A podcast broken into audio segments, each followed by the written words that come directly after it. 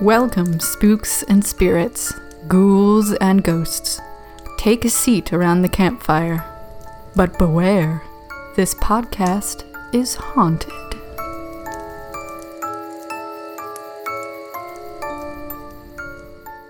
Thrice the brinded calf hath mewed. Thrice and once the hedge pig whined. Harpier cries, "'Tis time, 'tis time." Round about the cauldron go, in the poisoned entrails throw. Toad that under the cold stone days and nights has thirty-one. Sweltered venom sleeping got, boil thou first in the charmed pot. Double, double, toil and trouble, fire burn and cauldron bubble. Bubble.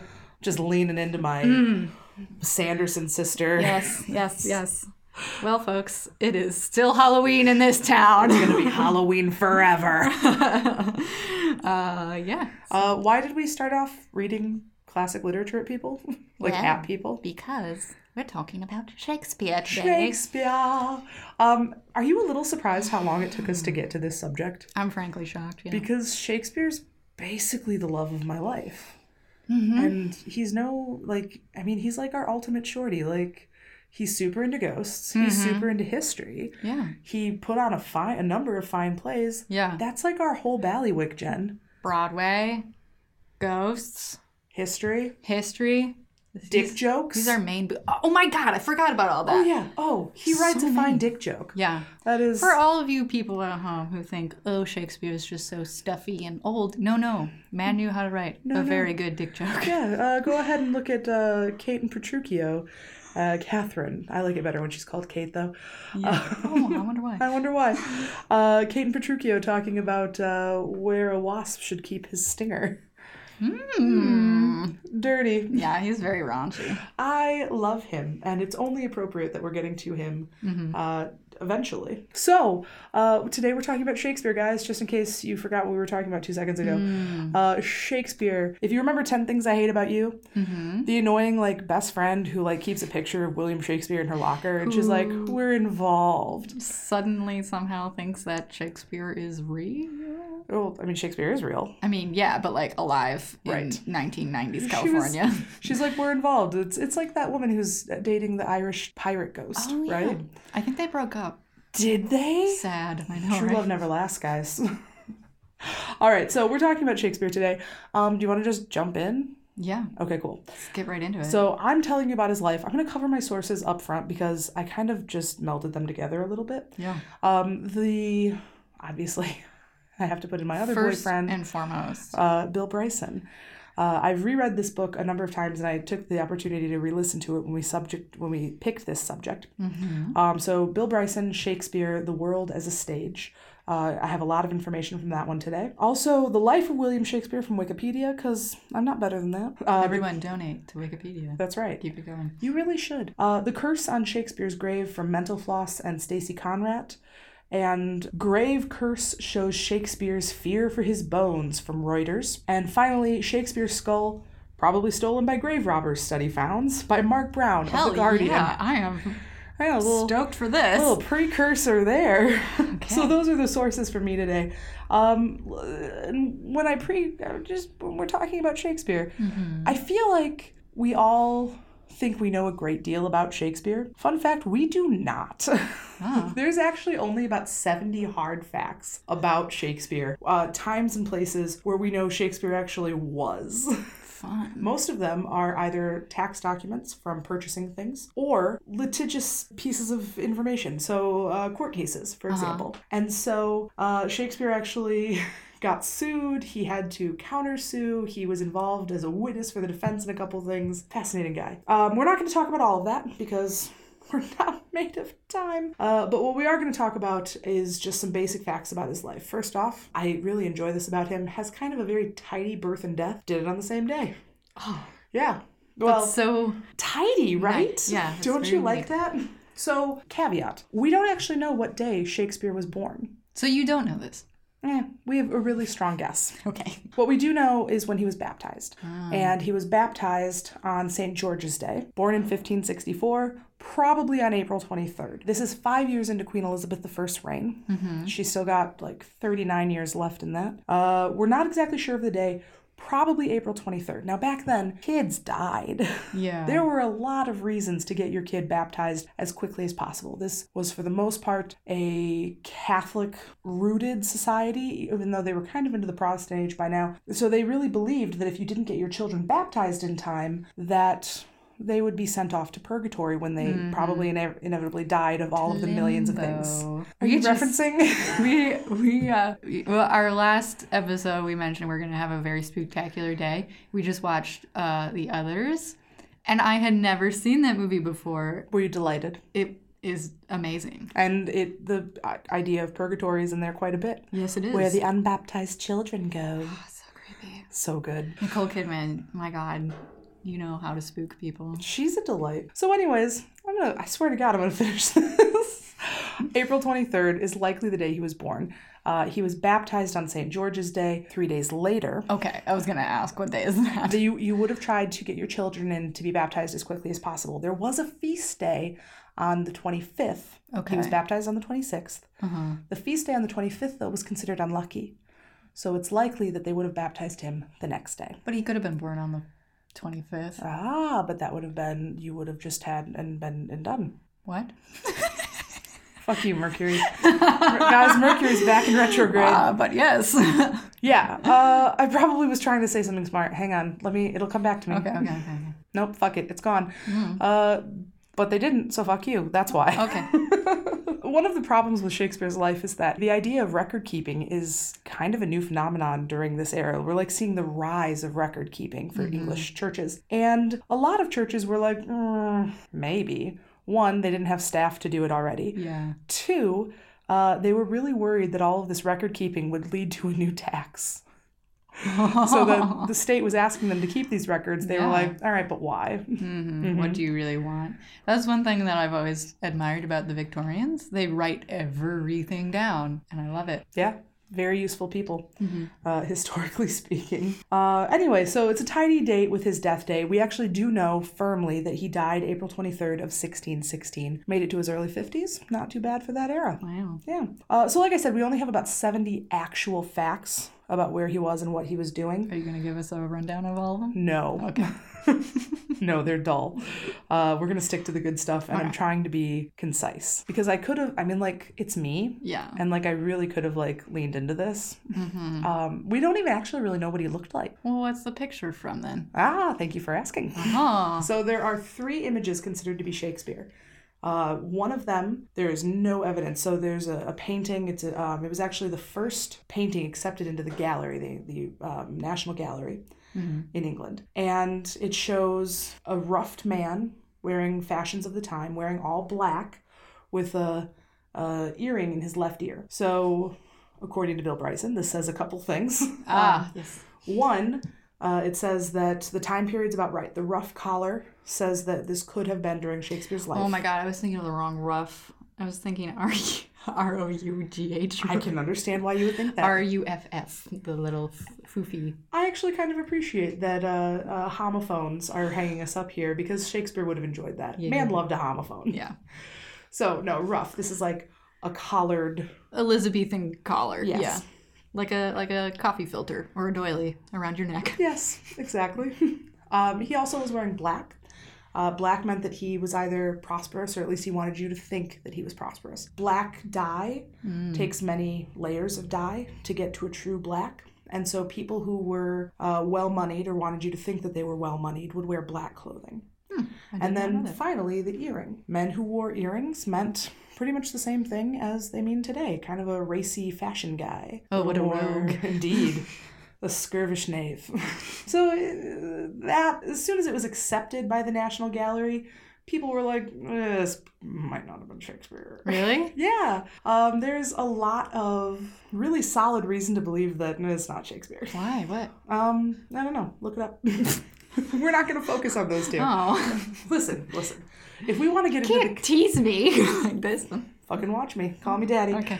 Uh, if we want to get into all the conspiracy surrounding Shakespeare, we Mm-hmm. can, but we would have to start a new podcast about that. Maybe we should. Consider it, put it in the book.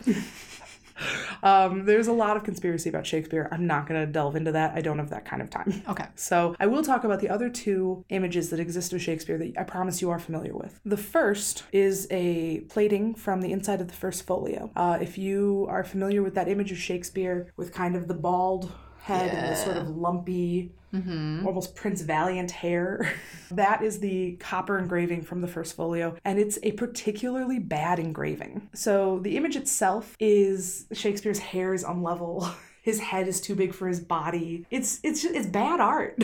Um, and the reason that it was used is because the person who laid out the book had this new technology. So even though mm. he wasn't an artist, he was gonna make a run at it anyway. See what this can do. Yeah, and it turned out, I don't know. It's it's real if you look at it like when you first look at it, you're like, yeah, Shakespeare, and you move on with your life. But when you really look at it, it's really shitty. it's like it's very poorly done. His whole head is lopsided. Um, and again, his hair is noticeably like two inches shorter on one side than Maybe on the he other. just was going for a look. Ah, it's possible. Have you seen season two of Fleabag? No, I'm There's still a- only one episode into that There's a very asymmetrical haircut in that. You should you know, you should get to it. every every every generation has its own version of the Rachel.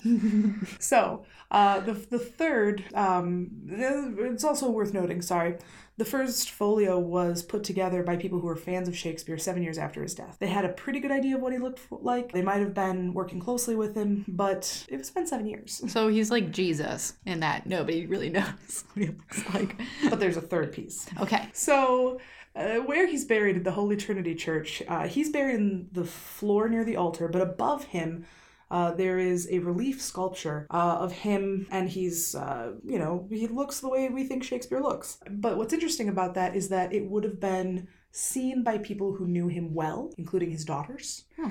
and it passed their muster, so it must pass ours. Okay. Well, yeah. You but know. it but does it look basically like the other ones? Um, in some ways, not as much the roguish earring guy. Uh, you'll have to. I, I encourage you to compare the three images, Okay. but but that's all we have. Just those three images. For like the greatest writer of in the English language. Like, I'm sorry, I got too excited. There's only one portrait of Jane Austen. True. yeah. So we don't really know what this guy looked like, uh, except for these couple of objects. His father, we do know, uh, was kind of an interesting guy. Uh, his name was John Shakespeare, of famous, famously of Stratford. His I just can't imagine anyone else with that name. I know. How dare they? nice to meet you. I'm John Shakespeare. and he would have said that a lot because he was kind of a man of uh, man about town. He.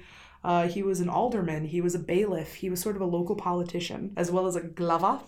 oh, He made gloves. He made That- gloves, yes. Yeah, it was his first uh, career. He was a glove maker, and he was fairly prosperous. One of the reasons he was fairly prosperous is because he was also a hustler. yeah? Yeah. Uh, you had to have licenses to get into certain careers back then. And he was illicitly selling wool. Scandalous. Indeed. Uh, in addition to that, he was also a usurer, which means that he would lend people money and then expect them to pay interest. You know, like our government does on students. And like every one now. It's somehow not. Not Bernie Sanders. It's not a sin anymore. so his father was John Shakespeare, hustler. Still too weird. I know. His mother was Mary Arden, and she was actually the Ardens are gentry. Uh, so any sort of nobility that Shakespeare had and, and most of their wealth actually came from his mother. They lived in Stratford, which is about 100 miles northwest of London. Uh, what is that in kilometers? Like 60 kilometers? Literally nobody knows. Okay. it's a fucking mystery. That's what it is. Yeah. Um, it was actually a fairly major town. Like, it would be like saying that you're from. I don't know. Toledo? Just kidding. Actually, that's maybe not a bad. Yeah. Okay. Like, it's a place that people would have heard of. It had a lot of industry. Okay. Um, City of industry. Uh, his family was definitely upper middle class.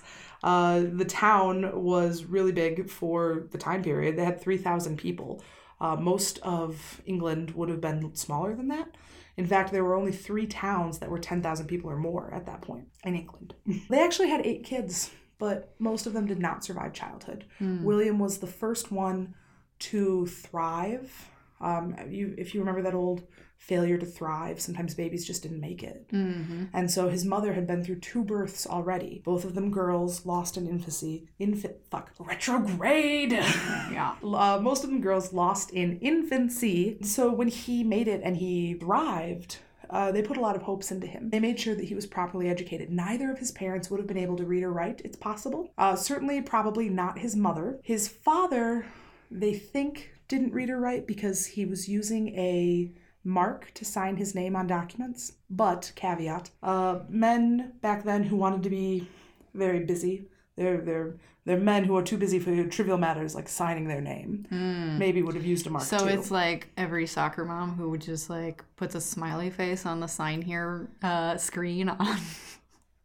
Like you swipe your card and then you have to sign the screen, and so many Oh. people will just actually. I I take that back. It's not soccer moms. It's a lot of middle aged men who are just like "Eh, nothing matters. Right. and, and they'll just like draw a smiley face or something. Sure. Or doctors, you know. Yeah, exactly. Um, I'm too busy to write legendary. I can't be bothered. It, it's exactly like that. Yeah, same idea. Um, so the dad used a mark. It's possible he didn't know how to read and write, though. A lot of people didn't. Well, isn't that also one of the conspiracy theories about Shakespeare himself? I refuse to go into that because we have evidence that Shakespeare went to school. Oh, okay. Shakespeare attended the local grammar school, and his local grammar school would have sucked ass. It's amazing that these kids learned anything other than like I don't know how to sit Maybe still. he didn't. All right, stop. Listen, no. Shakespeare, Shakespeare, I'll fight you in the I alley. don't care. now I'm angry. Sorry. Just had to have voice what some people are. I know. Some people are shouting at their radios right now. And I'll fight all of them too. Yeah. Anyway, uh, his school went six days a week. Motherfucker Shit. started school at 6 a.m. and was not out until 5 p.m. on most days. Jen, can you, I mean, do you know what 6 a.m. looks like right now? No, Yeah. I haven't seen it in weeks. No, of course not. Although you got hired, so you have to figure that shit out soon. But probably not 6 a.m. still. No, no, God, no. Uh, in winter, they only went from 7 a.m. to 4 p.m. Luxury. Lug- well, it was only because they wanted to save money on candles. Yeah. Even back then, nobody was willing to invest in children's education. Yeah. Uh, and what an education it was. they learned Latin extensively. They recited Latin, they translated Latin, they even did plays in Latin, which might have been Shakespeare's first introduction to theater. Mm-hmm. Um, so, Latin, Latin, Latin. Uh, they also did a lot of translating Latinate histories, which would, of course, be something that Shakespeare does for his career later. A Latinate history, like, I don't know, that of Julius Caesar. Fun. Oh. uh, we also know that he probably saw plays in his town. His father was the bailiff for a number of years, and as such, he would have been responsible for any traveling players who came to town. Um, and we have record of those players who came to town because they had to pay a fee to be there. And so we know that in the time of his youth, his father would have had to see these plays first. There were 12 different playing companies who were who paid and received money to put on shows. Uh, they performed 18 different shows that his father would have had to see, and likely Shakespeare would have seen as well. Um, so this is probably the root of Shakespeare as a theater goer. Um, poetry would have been in his classrooms. Uh, the poems would have been quite different from the sonnets, uh, but it would have been there. Eventually, he leaves school at age 14, To go and get a job a grown ass man and ready contribute to, to society. contribute to stop being a fucking leech, get out there and help. Kids these days. Well, waiting until 14 to get a job.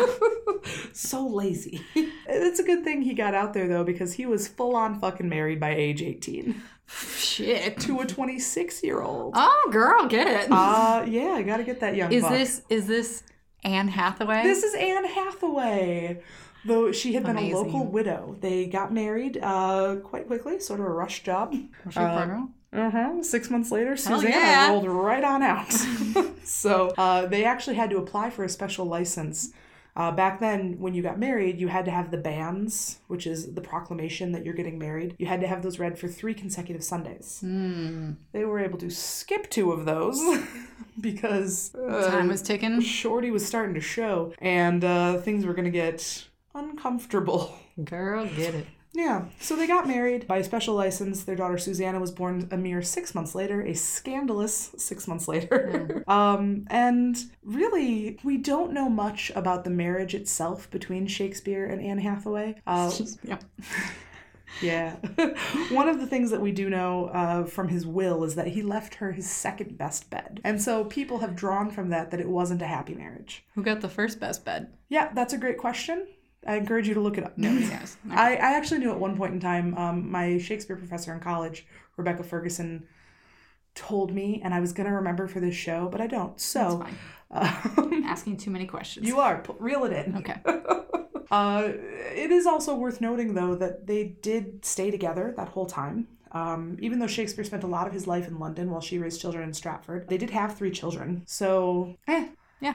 I mean, to quote Tevye, what is marriage? What is love? It's sticking together, right? Like, That's uh, yeah. it's not a direct quote, is it? No, it's I'm paraphrasing a whole song. Do you love me? Do I love him? yeah. Uh, I also think it's important to note that um, a lot of scholars, and I'm not going to call myself a scholar, but I'm also going to say that I do also believe this, think that Shakespeare was a big old bisexual. Yep. Uh, it is worth noting that a lot of his most romantic sonnets are written explicitly to a young golden haired man. Fun. Yeah. um, one of them, which I think is an important one that I'd like to talk about, a lot of everybody uses it in their weddings. And it's not a poem you should use in your weddings, guys. What is it? It's the stalker poem, is what it is. Which one is it? Love is not love which alters when it alteration finds, it is never fixed mark. Oh. Yeah. Love is not love which alters when it alterations finds, it is an ever fixed mark. So even if she or he is telling you to go away and you're not, that's love. I will always love you. Oh, that is problematic. Isn't that so upsetting? Yeah. So I that was made clear to me in the Shakespeare class I took, and holy shit, it upsets me every time we use it at a wedding. like, hmm. I will stalk you until the end of our Well, days. Well, it's okay because legally they have to be together. You know?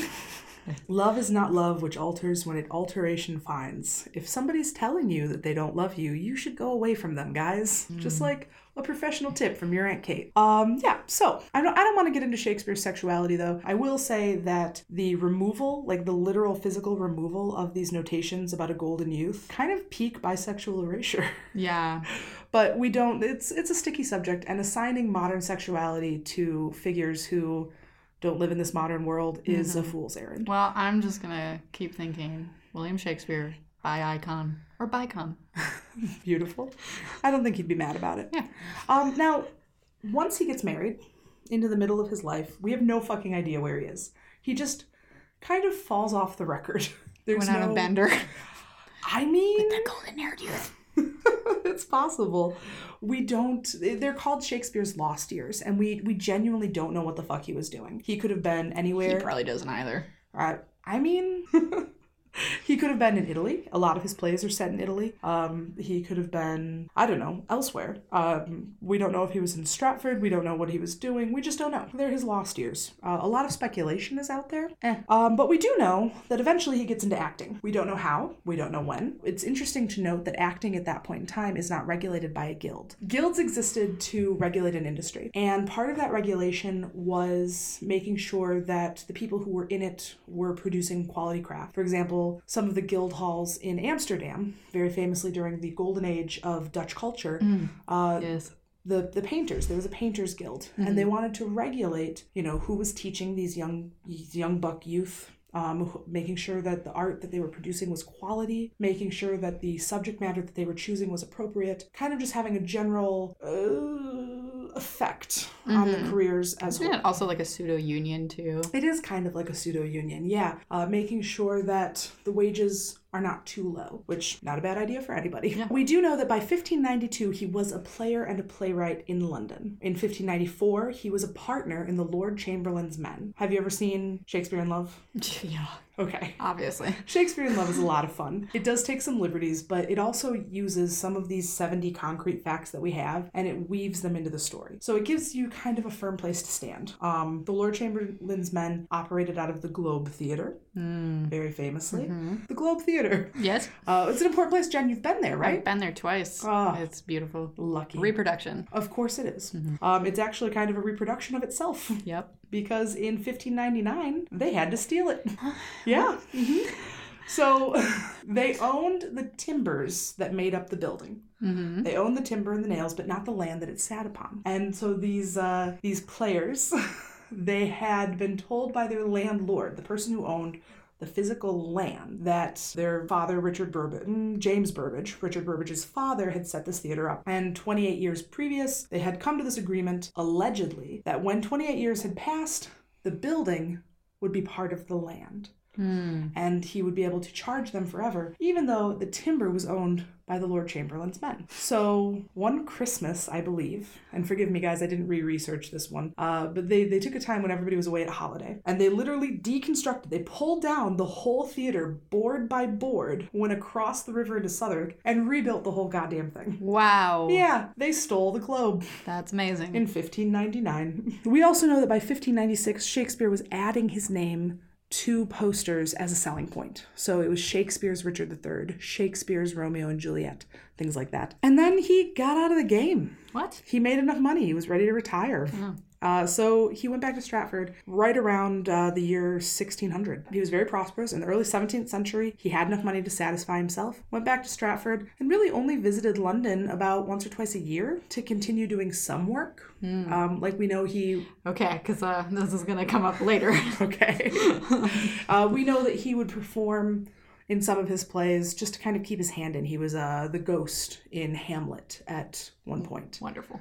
Okay, good. Is that No, am no. I helping you? Yes. Yes. Okay. We're gonna have a dispute.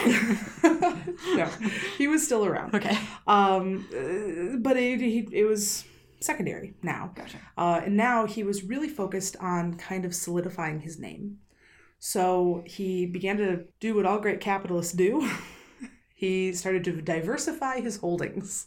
Oh yes. He started buying land, putting in tenant farmers. Uh, he got into the sheep game, like all good Stratford men. Uh, that's a noted strategy for uh, succeeding in Catan. Sure, sure, and it works. Got to get them sheeps, babe. Sheepport. You got some my sheep God. from my wood? Yep. we'll just leave that there. Yes. um, now, eventually, he dies. Uh, he dies rather unexpectedly. He'd actually gone out drinking with some friends, caught fever, dead the next day. Dead, you know. Sad. Yeah, it was. Uh, it was unexpected. He uh, caught a fever, and that was it.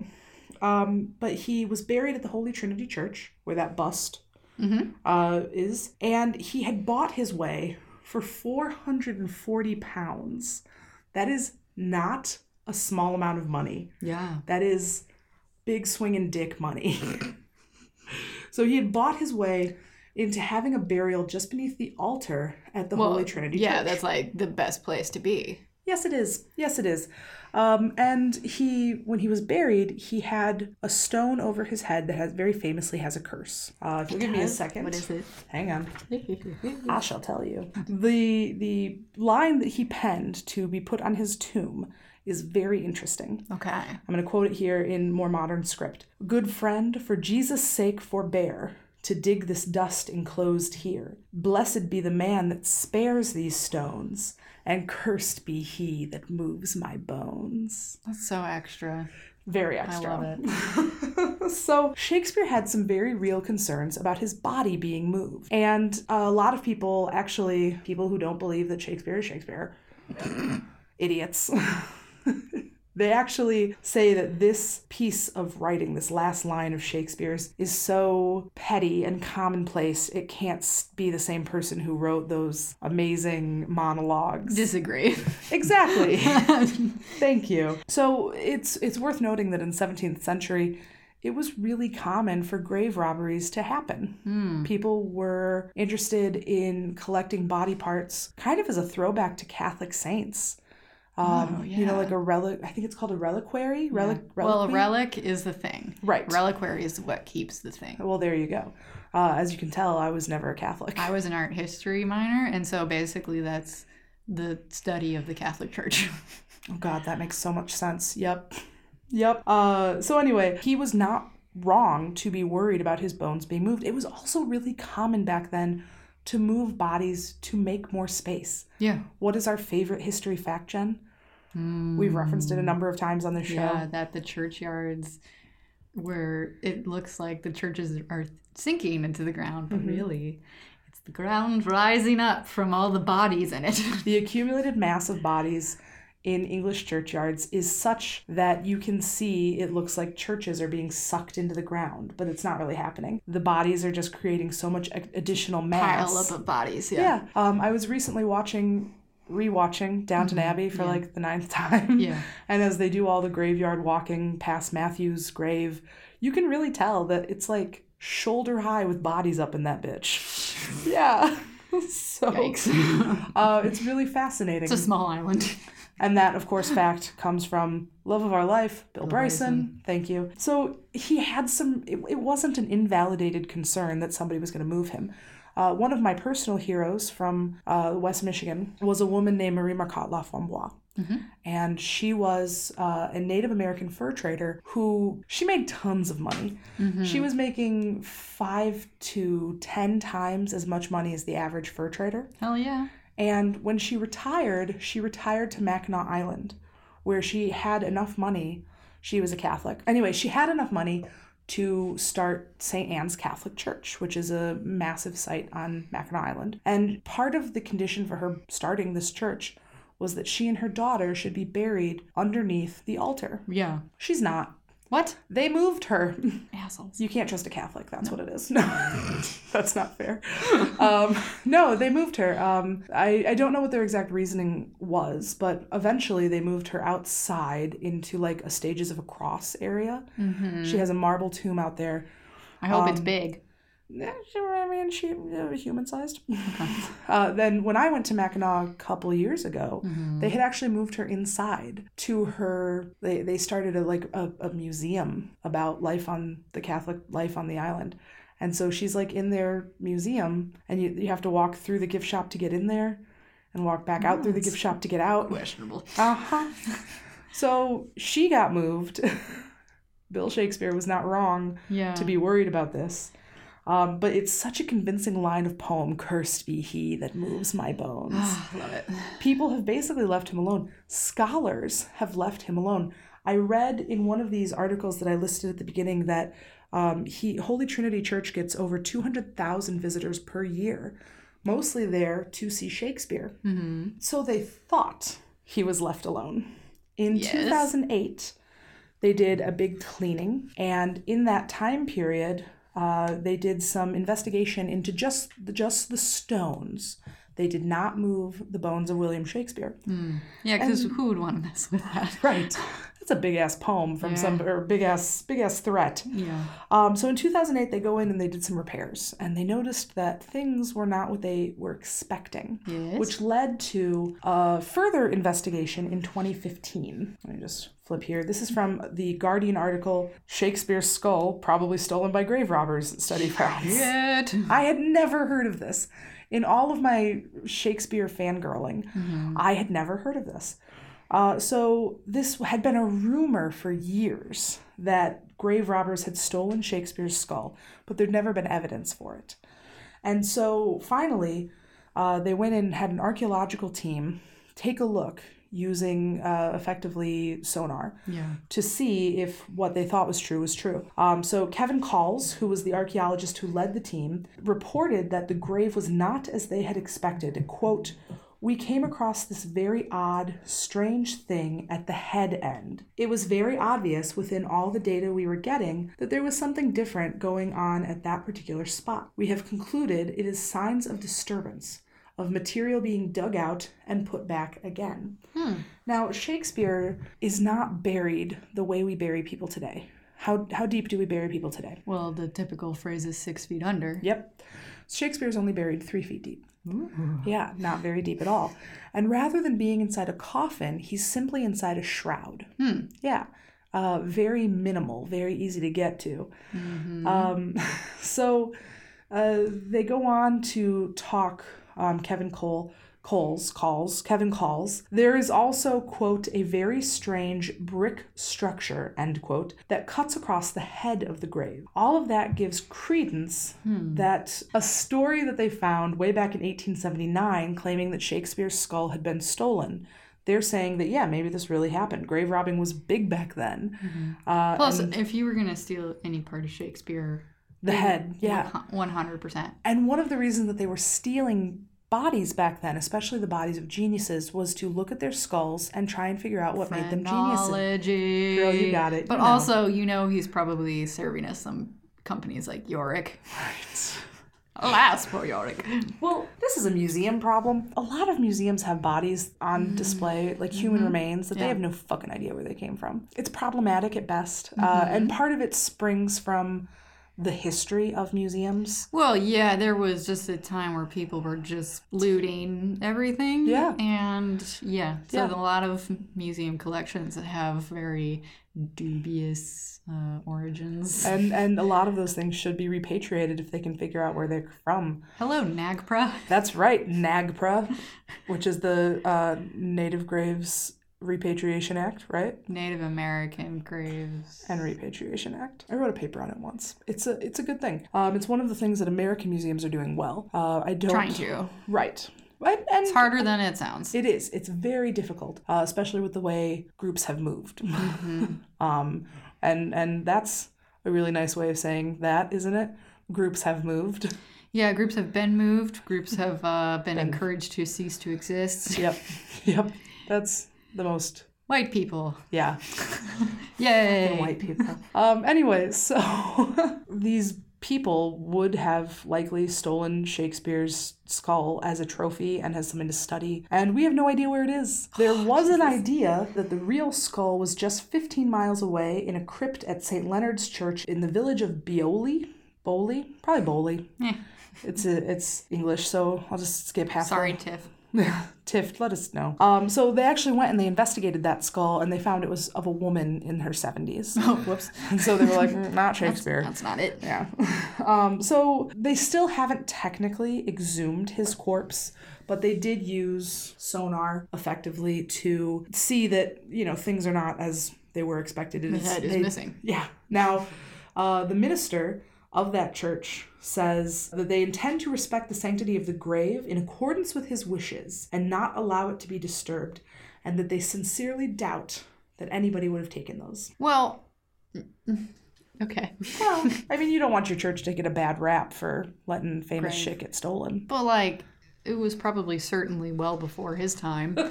so, I mean, you don't have to feel too bad about that. And yet, Security everywhere used to be a bit more lax. um, so that's Reverend Patrick Taylor.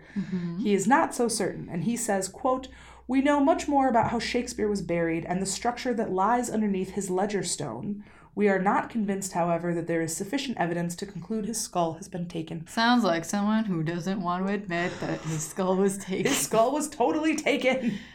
Yeah. Um, yeah, it's I mean, an it's like all those museums that like don't want to talk about the heists that have been there.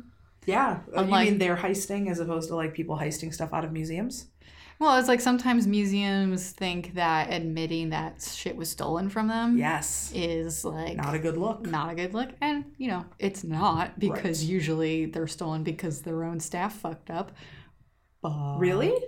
Oh yeah. Um there's oh guys, maybe we'll have to do a whole episode on this. I don't know how well it relates necessarily, but like I took a whole class on art theft and it's fucking fascinating. Yep, that's an episode. Um and there's something insane like 90% of museum art heists are inside jobs Oh, that makes sense. or at least I mean it's at the very least it's due to their incompetence in security. Sure. Um But I, you know, speaking as somebody who was in museums and isn't anymore, um, you do start to feel very possessive of a collection that isn't yours. Like, uh, I recently had uh, need, in a way, of the fur kit that I used to use to educate second graders. And so my museum kindly let me borrow it.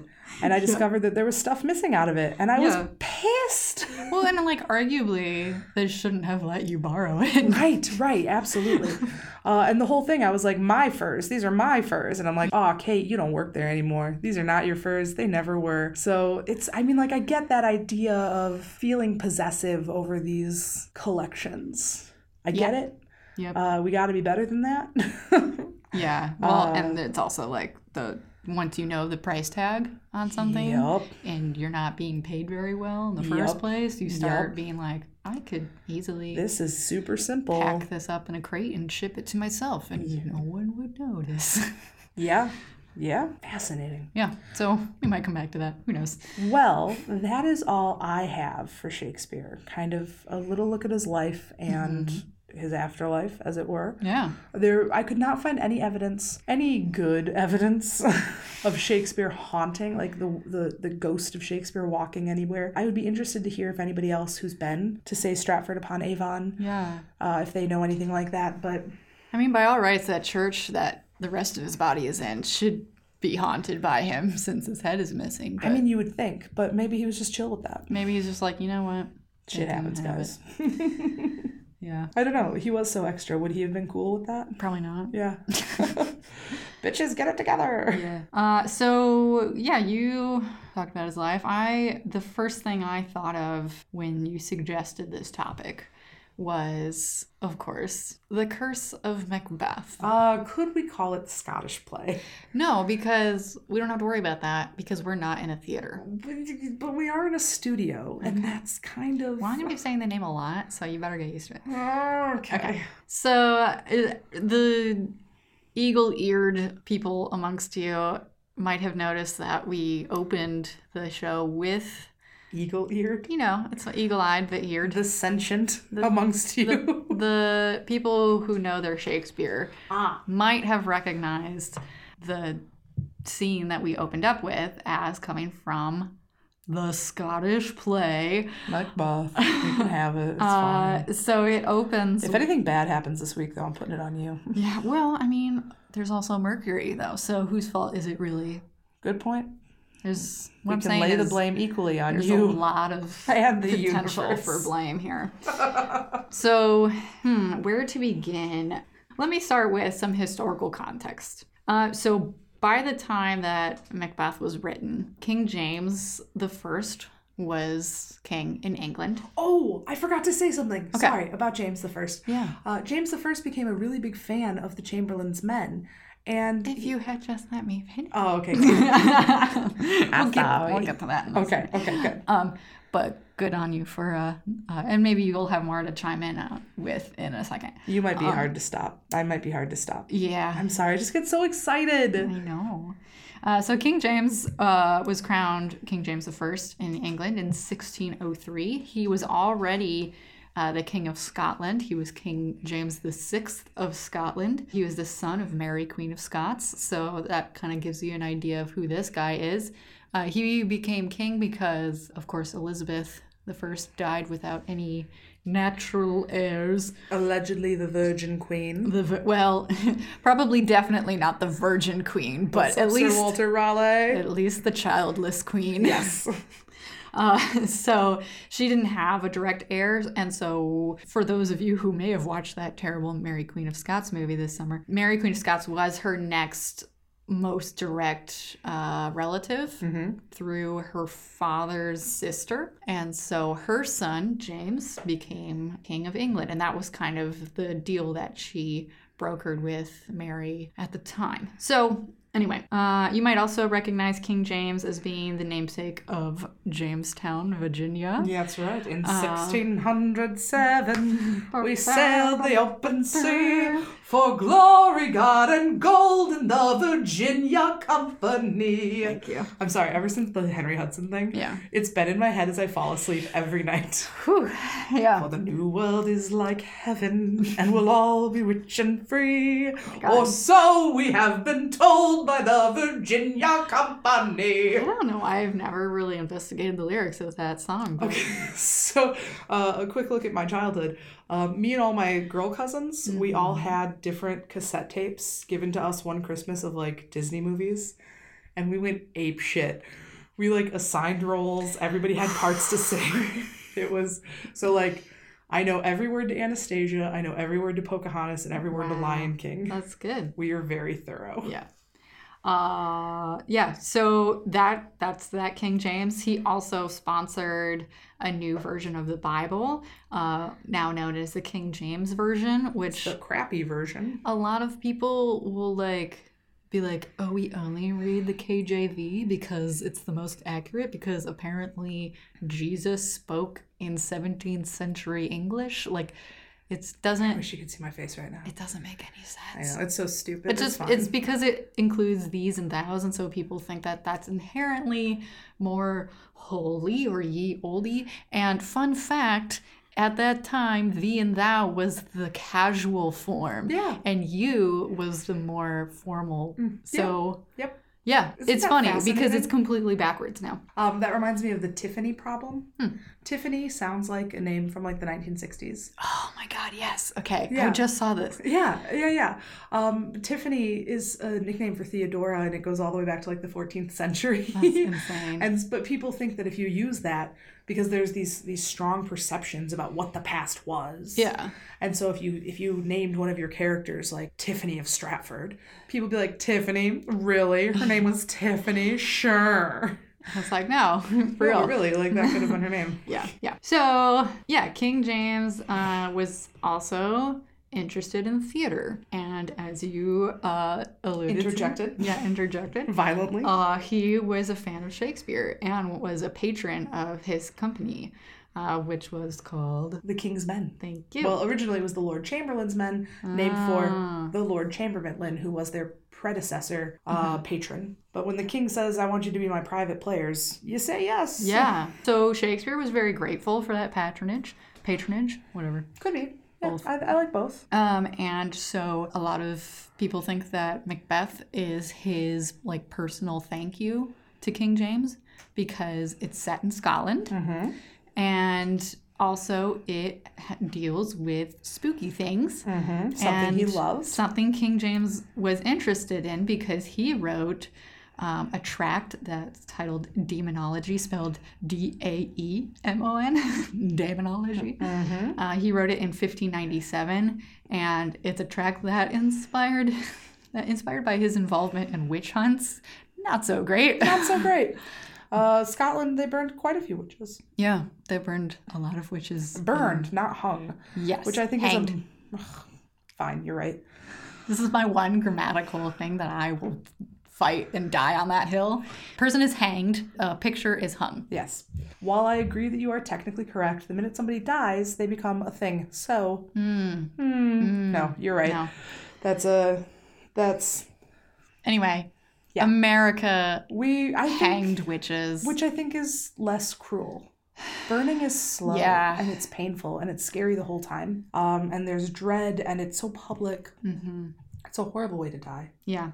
So, uh, a brief summary of Macbeth, uh, if you are unfamiliar. It's one of my favorites. Yeah. Uh, basically, a brave Scottish general named Macbeth, this is according to Wikipedia, by the way, receives a prophecy from a trio of witches, which we were quoting at the beginning, um, that one day he will become King of Scotland. Uh, consumed by ambition and spurred to action by his wife, Macbeth murders King Duncan and takes the Scottish throne for himself. He is then racked with guilt and paranoia, forced to commit more and more murders to protect himself from the enmity and suspicion. He soon becomes a tyrannical ruler. The bloodbath and consequent civil war swiftly take Macbeth and Lady Macbeth into the realms of madness and death. Mm-hmm. Guys, it's yeah, like I have gone back and forth about Macbeth because it's like oh, I love it. it's it captures anxiety very well Hmm. and i saw a particular uh, rendition. It's the ian mckellen and judi dench Yes. version. And guys that will drive you insane because there is no set. Yeah. it is filmed in a complete black void. Yeah. and it i watched it also like before school started. There was this whole thing that my english teacher did. It was she called it movie and a muffin. And on fridays she would show a movie at like 5 a.m. Fun. and you'd show up before school, probably in your pajamas, and she would serve you muffins and cocoa. That sounds and really watch nice. like a classic movie. It was great. Well, that's a really good rendition of Macbeth. There's another good one that's set in like a 1930s insane asylum in Russia, so it's like it's like very bleak. Yeah. Um, and that one is with Sir Patrick Stewart. Oh, okay. Yeah. So like this play kind of exists to make you like get into the mindset of someone who's completely paranoid. There's some good comedic moments though. Sure. There are. I don't remember any of those, but what I remember most is the out damn spot. Yes. Um, Out damn spot. Yeah. So good. Yeah.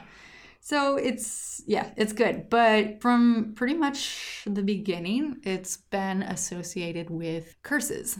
And people have a weird superstition about it, and I'm gonna go get into that right now. First of all, fun fact there was a real King Macbeth, Macduff, and Duncan in Scottish history, according to Holinshed's Chronicles, written in 1587.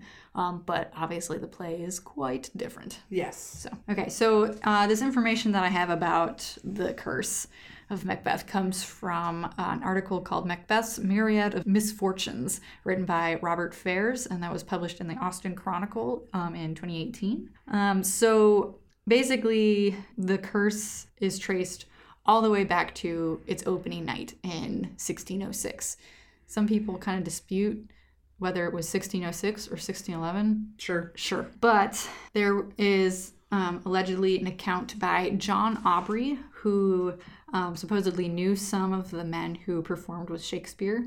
And he wrote that on the opening night of the show, on August 7th, 1606, a boy named Hal Berridge was playing Lady Macbeth. As you know, and a lot of people might know, during Shakespeare's time, the roles of women were exclusively played by men, usually teenage boys. Prepubescent. Yeah. So they still had high voices. Yeah. So this boy, Hal Berridge, was playing Lady Macbeth. During the show, he caught a sudden illness and died. But the show must go on, so Shakespeare was forced to step and play the part instead I don't think I did know that. He played the part of Lady Macbeth. of Lady Macbeth, I'll be goddamned. No. What year was that? 1607? 1606, allegedly. However, don't get too attached to the idea because this story has been proven to be the fabrication Aha. of English critic Max Beer- Beerbohm, who included the story in an 1898 review of the play and ascribed it to Aubrey. So Okay. Aubrey did not write this. Boo. It's a 19th century fabrication. God, they were big on that in the 19th century. Yeah. If we can't find it, we'll make it up. Oh, but that goes all the way back to Herodotus. Yeah, you're not wrong. Father of of the craft of history has a famous quote about if the story isn't good enough for you, you make it up. I don't remember exactly how it goes, but that is the general gist of it, and I think it just set a certain tone for the entire practice and study of history that is just yep. mhm. yeah. And, y- you know, people will say, well, you guys are doing that too. And you're probably not wrong. Yeah. We are inheriting that. Listen, the entire this is why we're still studying history is because nobody has gotten it right yet. and also we'll never know. Right. Okay. So the alleged first opening night thing happening didn't Didn't happen. didn't really happen. Didn't happen. Didn't happen. But a lot of things have happened and like verifiable things. verifiable There's events There's a reason to be worried about this. have happened.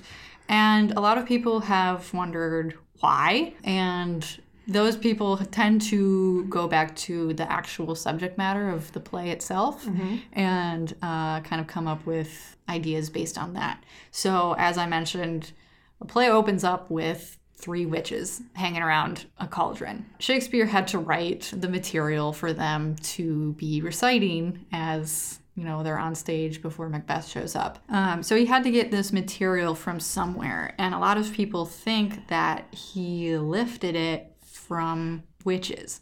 Oh, like actual, like that's an actual spell. Yeah, I am not completely sure what sections they're referring to. I haven't tracked down the veracity of this claim, but a lot of people think that at least sections of this opening scene are lifted from actual rituals that I've never done any sort of like cauldron conjure, yeah um, so I can't speak to that. But Mm-hmm. what I will say is that a lot of witchcraft is based on intent. And as actors, one of the things that they encourage you to do is to try and be inside your character and to follow their motives and motivations, mm-hmm. which are their intents. Yeah. So, I mean, that is one idea that the witches are reciting actual spells and that's actually casting a spell. Possibly. However, I think most people believe that the curse comes from actual witches who heard about and we're the play and were pissed that they were appropriating their culture. Sure. Oh, Okay, I can Um, see that too. Yeah, so they think that Shakespeare lifted spells that are included in an authentic black magic ritual that were sacred to a sect of real witches, if you were, or pagans or whatever. Right. And so they heard about it, got upset, and placed a curse on the play and all of its productions. Wow, that is some vengeful shit. Yeah. So things have happened. Regardless of what happened on the opening night, it wasn't performed much within the first few decades of its existence. Well, I can't imagine in Puritan England that this would have gone over particularly well. Yeah, I mean, arguably the Puritans weren't very popular in England, which is why they Right. left. Um, True. but there's also rumors that James the First didn't like it. Um, I couldn't really track down Any exactly verification like verification of that because he wasn't necessarily against the idea of witches because he Right. took play uh, took part in witch hunts. Um, so maybe he thought like, oh, it's glorifying witches or something. I I don't know. There's rumors he didn't like it, but I don't know that for sure. There's also something about women in this play. Uh, Lady Macbeth is really the person with the fucking problem. Mm-hmm. Uh, Macbeth is just kind of a dude, Yeah. but his wife's ambition is what sets things into motion. And in the end, she's the one who kills King Duncan. yeah. Yeah, I'm trying to remember.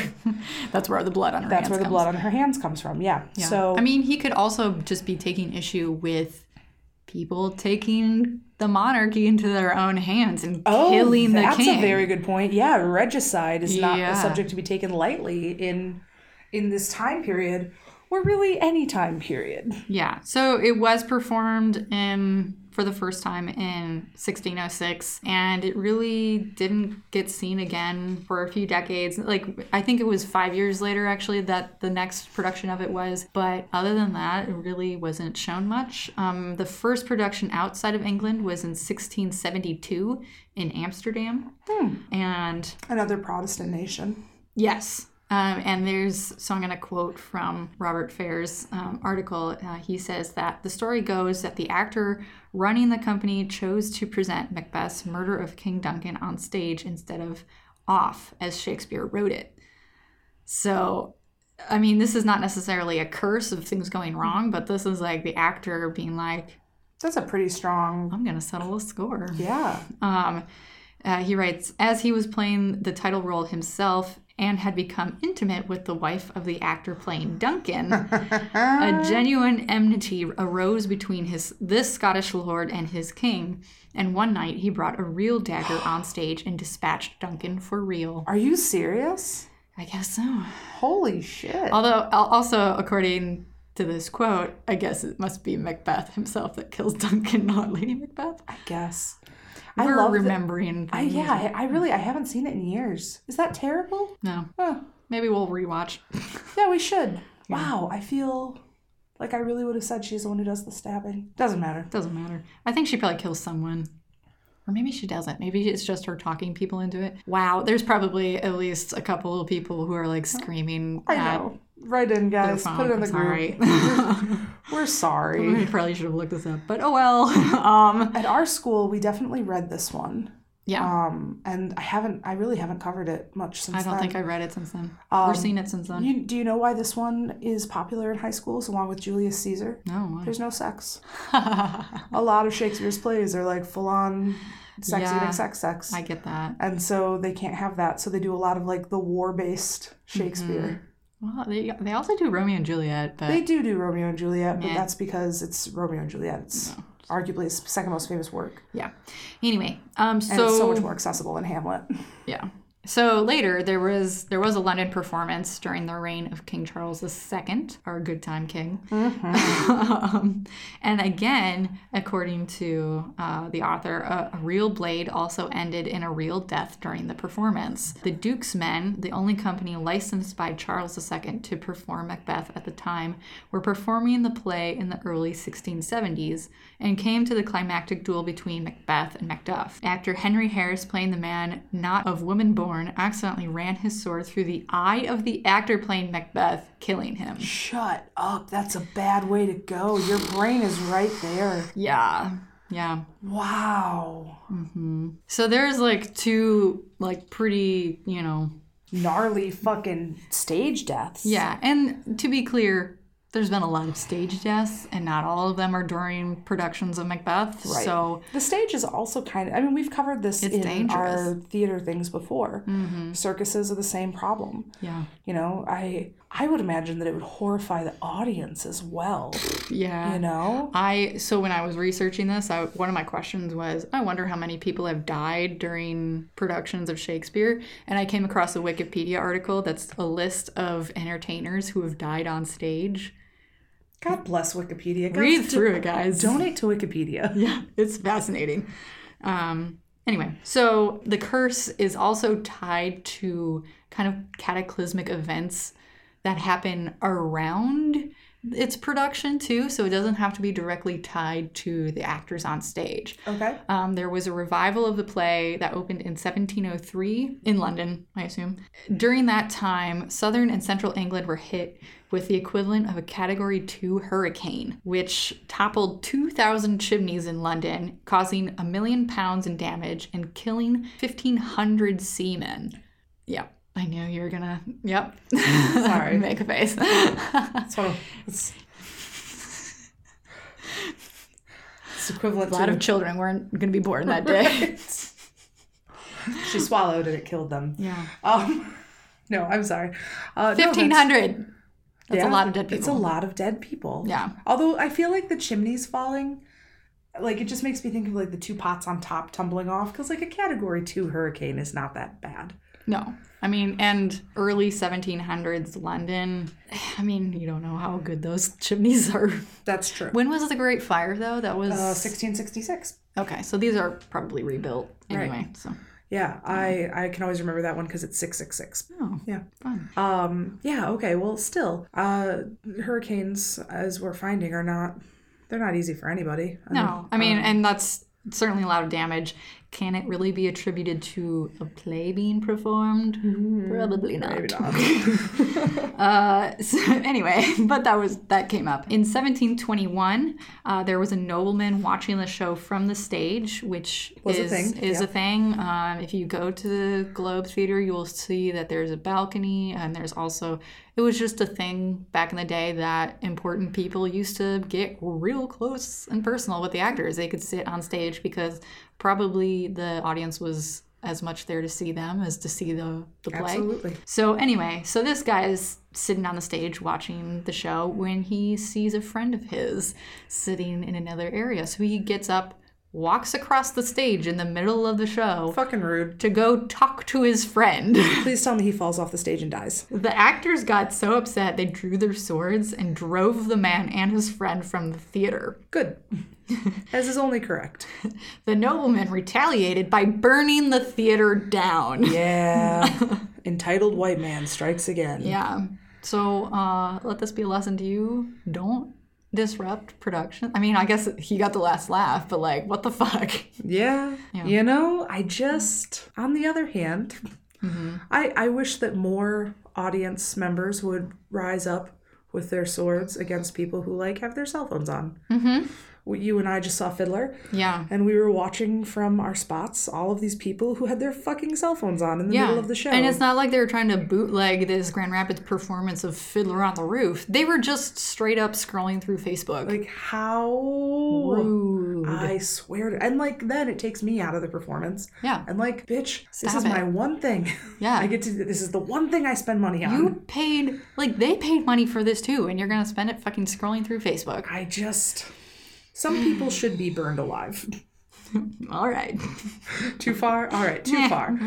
Whatever. Anyway, moving on. In 1775, the actress playing Lady Macbeth fell ill, uh, which is going to be a recurring theme, I guess, throughout time, forcing 21 year old Sarah Siddons to take over the role with one day's notice. Yikes. And that's, I mean, That's any a beefy role. any Shakespeare is going to be impossible to learn in one day. So naturally, she did a pretty bad job. And according to the article, she did such a bad job that the audience nearly, quote, ravaged her.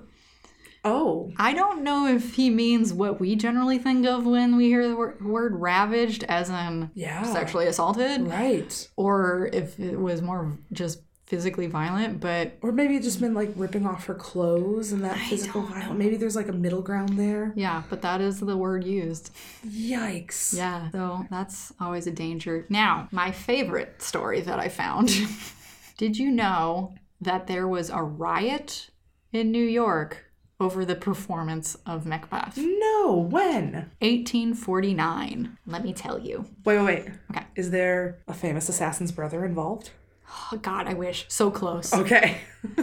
I will get there. okay. Um, I had the same thought. This this source uh, comes from the article "The Astor Place Riot slash Shakespeare Riots of 1849," written by Miguel Hernandez, uh, which was published in the New York History blog in 2017. So the date. March 7th, 1849, English actor William Charles Macready was set to play Macbeth in an American production in New York. That's a very famous name, McCready. Macready, William Charles Macready. Well, he was a very famous English actor. However, he found himself confronted with scores of angry working class New Yorkers, mainly comprised of Irish immigrants, who booed, hissed, and threw eggs. So much so that they shut the production down. Wow. That's not a small thing for a producer to do. Yeah. So, why did a bunch of Irish immigrants, working class immigrants, care about a production of Macbeth? I have a few ideas. Yes? Uh, because of the famine.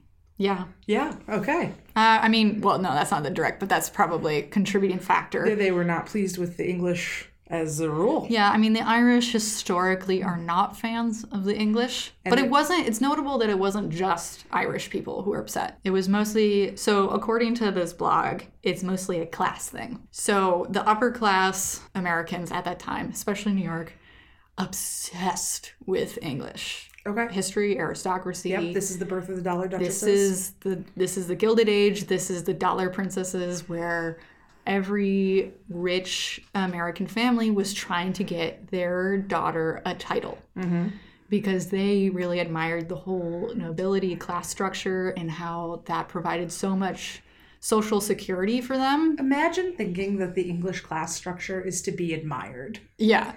Well, that's what that's all American society wanted was an official title and for someone to be like you belong because oh god, okay, this is another subject I could talk about endlessly, but in uh, American society was notoriously cutthroat, especially in New York, uh, especially with the Astors. Yeah. They had Mrs. Astor's 400, and I don't know if that was exactly at this time. I, it's somewhere in, in the Gilded era. Age. It's in this era where uh, even having money is not a guaranteed spot in the upper class. Look at Consuelo Vanderbilt. She Yeah. couldn't get in. she couldn't get in. There were so many people, especially if you were Midwest money. Like Cora in Downton Abbey. She's from Toledo. Yeah. So if you couldn't hack it in New York society, often they would go abroad and marry a continental or preferably English Yep. aristocrat.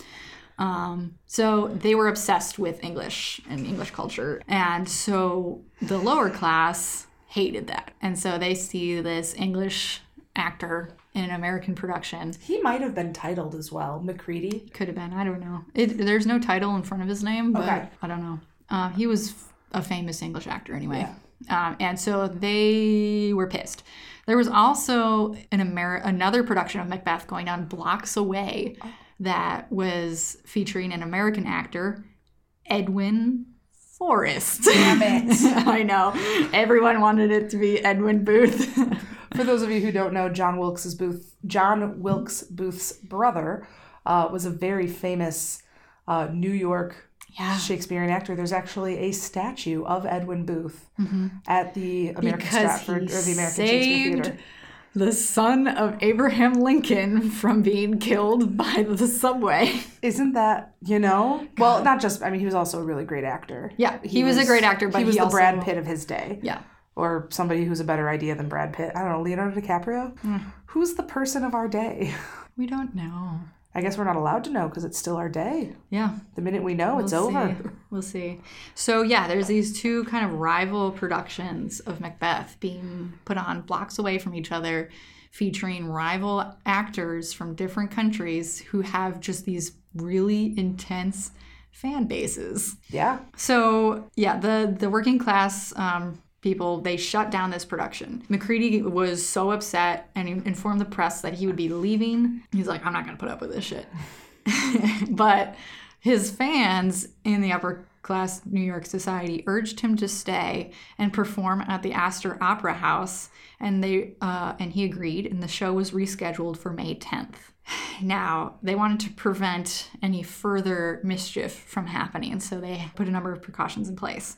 so, fans of Macready bought up all the seats in the theater so that none of the working class riffraff would be able to attend. They wouldn't have been able to attend anyways. Tickets, Broadway, New York tickets have always been too high. Yeah, but apparently they were able to get into the theater the first time, so Oh, that's a good point. Okay. I don't know.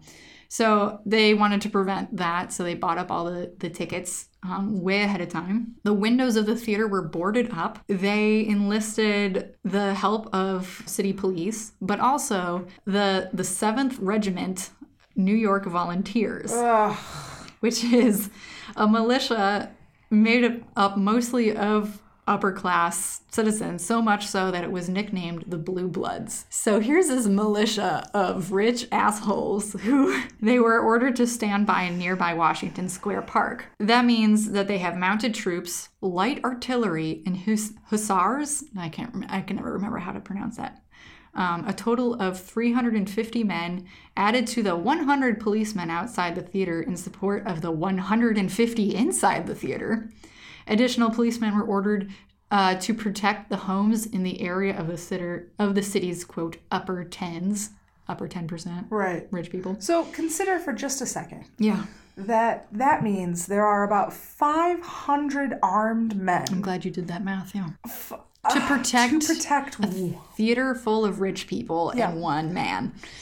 and Well, that's the most American thing I've ever heard. Mm-hmm. This is peak American. Yeah, Just like we're going to put we are we are willing to defend the right for our wealthiest people to be as casually yeah, awful yeah. as po- oh. or even just casual. Like they, just can't have they can't take a no ever. they pulled all of their privilege into this production. They wanted it to happen. They wanted it to happen with their man, and they wanted no one to be able to say a thing about it. Wow. Stay tuned. How many Irish people die?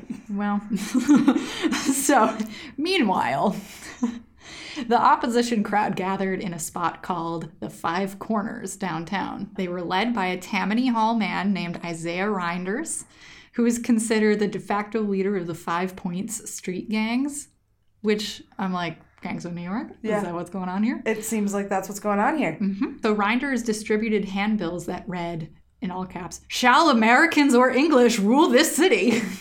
Oh, so extra. Yeah, this is this is shaping up to be quite the event. By the time the play opened at 7:30, as many as 10,000 Irish and other working class immigrants filled the streets around the theater. So, yeah, all these rich assholes pulled all their privilege to protect and basically make a fortress of this theater, but it sounds like they had kind of a reason to. Would they have had a reason to had they not done it? exactly. I just Yeah, it's kind of like mm, I feel like there's so many situations that could be relatable to this because it's like here's the thing that like people do not want to happen, and then they're like, we're gonna make it happen, but we're gonna enlist all the police to help protect us. This is sounding very. Um, at what point in time do you just take the no? mhm. Like, all right. I mean, does it not gonna not do it. remind you of all these like super right wing like demonstrations that are going on. Yes. And they get all the police to help them out. Well, I mean, historically, yes. I mean, the the yeah. And then the people who show up to protest them are, are the Antifa and and suddenly they're the assholes. Yes. Yeah. Mm. Wow. Yeah. But this is about a theater. Right. so So I mean, Um, like, check your privilege even further. This is about the upper crust being able to see Hamlet no, or Macbeth. they want to see Macbeth with their preferred actor. Right. Not even the other guy down the street. This is like this guy. getting so mad about whether you want Benedict Cumberbatch or Brad Pitt to pay Mac- to play Macbeth that you want to kill people over it. Aren't that I sort of get? Yeah. I don't think I'd kill people over it. But Right. Oh, you'd be mad. And I'm not saying they're wrong. I certainly do have a preference for Benedict Cumberbatch over Brad Pitt. Well, yeah. He was just the first American actor I pulled out of my hat. Yeah. Um, hmm, who would be who would be better? Who would be a real challenge for you? Leo. Okay. Yeah, we'll go with Leo. It'd be Leo. Yeah. Actually, I bet you Leo would be brilliant at Macbeth. Oh, He'd Yeah. be great. We'll put it into the universe. okay. So there's 10,000 people around this theater that is being guarded by about 500 police, armed police. And that's an important lesson for the rich. There's always more of us than there are of you. Exactly. Uh, so they started bombarding the theater with stones, uh, fought with the police, and tried to set the theater on fire. Oh. I think from inside the theater, I think they got people in and they tried to set it on fire, and That's it bad. luckily it didn't work. That's I don't approve of that. You Yeah. lose me there. Yeah. setting setting places on fire where people are within. That's not that's not okay. That's yeah. Um, according to the New New York Tribune, um, as one window after another cracked, the pieces of bricks and paving stones rattled in on the terraces and lobbies. The confusion increased till the opera house resembled a fortress besieged by an invading army, rather than a place meant for the peaceful amusement of civilized community. No peace under capitalism. No Yeah. justice. No peace. Yeah, this is. It's like I can't tell what side I'm on. I mean, I know what side I'm on. I mean, I do, I do too. But also, yeah, don't attack just- people at the theater. I'm just like I, I read this whole story with just like holy shit. Yeah. i can't believe this happened. You people. yeah. Um the 7th regiment um aka the blue bloods arrived at 9.15 and were immediately met with stones and other objects being thrown at them by the protesters. They held their ground and after several warnings fired into the crowd kill of course killing about 25 people seven of them were irish immigrants most of the rest were innocent bystanders bystanders Mercury's in retrograde. yeah. Um, all in all, about 48 people were wounded, 50 to 70 police were injured, 140. wait, wait, wait, wait, wait, wait, wait. Why are police separate from people? There's also, no, I think more of it is that there seems to be a difference between wounded and injured. Oh, I don't Okay. know why. I'm just, that's what this blog, there was like, these people, this many were wounded, this many were injured. I don't know. huh. Okay. That's not the way we use words, but good for you guys. Yeah. Um, 141 militiamen were injured. So yeah, a lot of a lot of people got like killed and physically harmed because of a play. Yeah. Now this is a little more direct than that hurricane. Like this is literally this because is of this because play. of the play. Um, inside the theater, meanwhile, Macready struggled through the performance, then fled, never to appear in American theater again. Good for him. I guess. pretty pretty reasonable reaction. I think. Yeah. So that was like definitely the biggest thing. Definitely there have been a lot of incidents of people being injured by falling set pieces, lights, backdrops. Um, That's really what I was expecting the majority of this to be about. mhm. Uh, a lot of people believe that if you say the name of this play Yeah. while you are within a theater, Yes. a grievous grie- ah, Mercury, a grievous injury will befall somebody. Yeah. Falling lights, choking on stage food, Mhm. um, uh, falling sandbags and Yeah. and uh, drop curtains, which like oh a dropped curtain. Yeah. Those things weigh like 500 pounds. Yeah. It's not a small thing. People can- get crushed. They can suffocate. You can break bones. You could die if it hits the wrong place. Yeah. Um, yeah, so there are a lot of stories like that. I'm not going to cover everyone because we would be here for Forever. a million hours. Right. Um, I will just briefly cover some of the most notable stories that I found. Um, in 1937, at the Old Vic, a 30 year old Laurence Olivier was preparing to play Macbeth when the director Michael St. Denis and Vera Lindsay, who was playing Lady Macduff, were involved in a car accident on the way to the That's theater. right. That's right.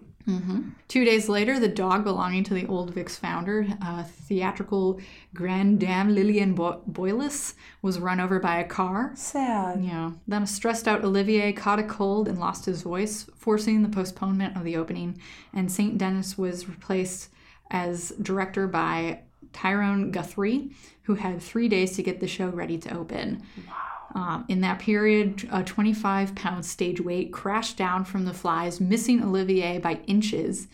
Then That's a cursed production. Everybody should have left. yeah, it's like how many things have to go wrong before you're like, maybe we just shouldn't do this one. Take the no. Yeah, uh, that's not even it. Um, Baylis took ill and died of a heart attack just before the final dress rehearsal. The next time Macbeth was produced at the Old Vic 17 years later, the portrait of Baylis that was hung in the theater fell from the wall on opening night. Mm-hmm. That's all I got to say about that. Witches. Don't mess with witches. Don't mess with witches. In 1953, Charlton Heston was starring in an open air production of Macbeth in Bermuda. Uh, he was badly injured in a motorcycle accident during rehearsals, and on opening night, he suffered from severe burns in his groin and leg area Oh. from tights that were accidentally soaked in kerosene. Oh my God. What? Why? Well, okay, I'll tell you why. Um, well, I, here's why I guess. Okay. Um, you actually used kerosene and gasoline to clean clothes. Uh, it was like one of the earliest forms of dry cleaning. Okay. Now, I don't know why it would have been soaked. Normally, it would have been like sprayed and then air dried. Um, and and guys, feel free to correct me if I'm wrong. I've only studied that in passing, uh, but I'm pretty sure. More than I knew. Sort of. Yeah, it was that was that was dry cleaning. That Shit. was it was used for um, gasoline, I believe, Mm-hmm. but kerosene as well. Shit. Um, so, and then the last one I wrote down was in 1970, actor George Ostroska, I think, was playing Macbeth when he dropped dead of heart failure during the first scene of Act Two. Well, well, well. Yes. So, yeah, there's been a lot of things. Um, I swear I read this somewhere, but when I went back to write a note about it, I couldn't find it. But I, I swear I read that it sounds like there's a lot of accidents that happen during this play. But when you compare it to the accidents that happen in general, Right. in a theater during probably any production, not. it's it's not actually that insane. Theaters are dangerous places. There's a lot of Also, components. there's a lot of, like. Yeah, there's a lot of different factors where, you know, the lights are hot, so that can get your blood pumping, which, like, there's a lot of people who've died of heart attacks on stage Yep. during a lot of different productions or even concerts. Like, it just is to happening. say nothing of the dancing or Yeah. the moving, like physical movement. movement. It's also just like you're so on edge. Like, your body is like going Tingling. through a lot of like emotion and like nerves and stress. stress when you are on stage. And so, I miss it. I yeah, I do too. There's just something about it. It's like I can watch videos of my old Winter Guard performances and I still feel that anxiety of like, oh my god, I need to remember what I'm gonna do. Okay. Uh, so I yeah, I think it's it's a lot of accidents, but I don't think it's actually that much more than any other Right. production. I, I don't think it would be statistically significant if we pulled it out. Yeah. Although that one with Laurence Olivier, that one is a lot. that's cursed. Yeah. Um so But Laurence Olivier was also a very fraught figure. So maybe a modern witch put that one on. Yeah. So, yeah, we've covered many times that theater people are particularly superstitious. A bit. Uh, so, throughout the whole life of this play, people have been superstitious about it, like since the beginning. Um, people think it's cursed, and I think there's a lot of confirmation bias involved. Theater people have come up with an elaborate set of rules to get around this right. superstition. I mean, theater superstitions are very good. They're I fun. love them. It's yeah, it's very fun. It's part of, There's a lot of rituals you go through. Like people will always have like their secret handshakes with like someone else before they go on stage, and Right. it's just like this very kind of ritualistic thing to get you in the headspace of like remembering your lines and being able to perform things well and making sure it goes well every time. Um, so there's a lot of repetition. So they came up with these rules where you can't say the name of the play in a theater unless, of course, you are performing that play. like if people are performing Macbeth, They you have have, to to, be able to say Macbeth. Um, but every other time, you must refer to it as something else. The so Scottish play. the Scottish play is the most famous alternative title, but people also call it the Scottish tragedy, the Scottish business, uh, the comedy of Glamis, the unmentionable, and that play. Did you notice that it arrived in Hamilton? yeah. Yeah, he references it indirectly first, where where he's writing to Angelica, and he says, um, "They think I'm another Scottish tragedy. It, um, they're comparing me to another Scottish tragedy without my having to name, the, play." But then he goes on to say, "They think me Macbeth. Ambition is my folly. I'm Yeah. a polymath, pain in the ass, a massive pain." Yeah, so it's such a famous curse that it's referenced in And other things, yeah. and other things. So yeah, you're not supposed to say the name of it unless it's specifically in the lines of. I suppose any other play will do too, because Hamilton is not Macbeth, but he says Macbeth, so Right? Yeah, so maybe he's okay. he has to. Uh, there's also different names for the character Macbeth and Lady Macbeth. They'll say like Macbee or Lady B, like Lady Macbee. I don't know. There's just all number of euphemisms. Uh, if you do uh, slip up and say it in a theater, you must immediately leave either the room or the theater itself. You, the fuck out. and people will probably yell at you to do this. They'll just be, get out, get out. um, once you do leave, you must turn around three times to the right, spit on the ground over each shoulder. I mean, this varies from place to place. And then you must curse, usually the foulest word you can think of. After you shout your swears, uh, you must, Galapagos titty nosed motherfucking sand pit. There you go. That's a good one. Yeah, it sounds good, doesn't it? yeah. I just came with those words and jumbled them together. There you go. Uh, so after you curse, you have to knock on the door and ask permission to re-enter. And people on the other side of that door can take as long as they want to let you re-enter, depending on how mad they are. Like I said, there's other ways you can get around it. Some say you can banish the evils by yelling a stream of obscenities or mumbling the phrase thrice around the circle bound evils sink into the ground or you can quote other shakespeare works um, some people will quote a midsummer night's dream um, i've i didn't write Puck, down What fools these mortals be. no it was something um i don't know i think it's a puck line but i can't remember which Puck has all the best lines. Really does. Um, there's a Merchant of Venice line. The one I wrote down is a quote from Hamlet Angels and ministers of grace defend us, be thou a spirit of health or goblin damned, being with thee airs from heaven or blasts from hell, be thy intense wicked or charitable, thou comest in such questionable shape that I will speak to thee. Nice. a whole mouthful. Yeah. but I think there's shorter versions of that.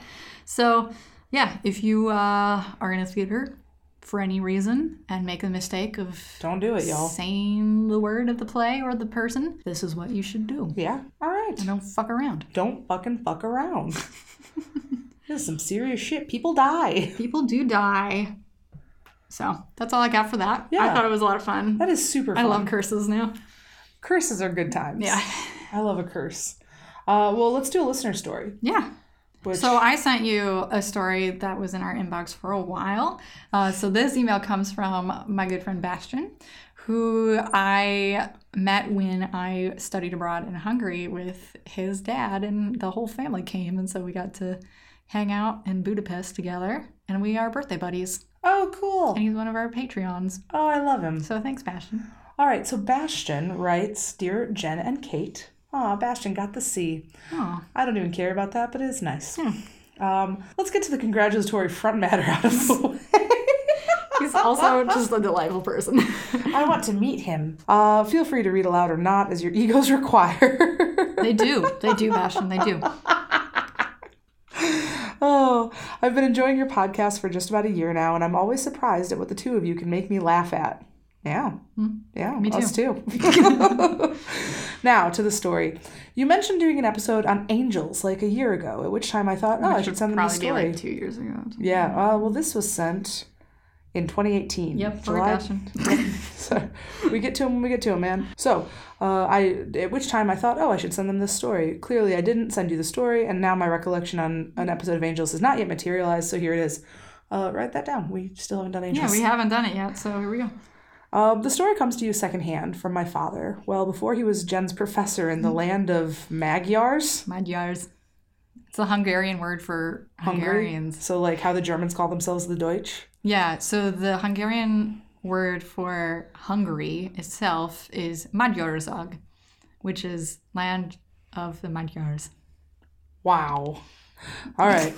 Magyars. Magyar. Magyars. I'm Yeah, not. the whole GY combo is very difficult to pronounce, and I'm probably butchering it myself. Every but time I tap my nose, you have to say the word. okay. Okay. So, uh, well before he was well before he was Jen's professor in the land of the Magyars. very good. Uh, my father attended the same West Michigan college, Hmm. which I think we've said before. Kelvin. Yeah, to Calvin, guys. Yeah, Um, which is now a university. Yep. It, it was when I went there too. no, I just yeah, chose no, not just- to use the name. It's fine, but you guys are a university. Congratulations to you. So is Grand Valley. yes, Grand Valley is a university. Yeah. We have enough people to be a university. It's not about the number of people; it's about the programs offered.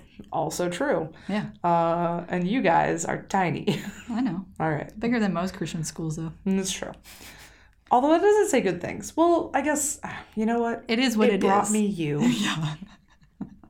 Listen, just because Betsy DeVos went there, yeah.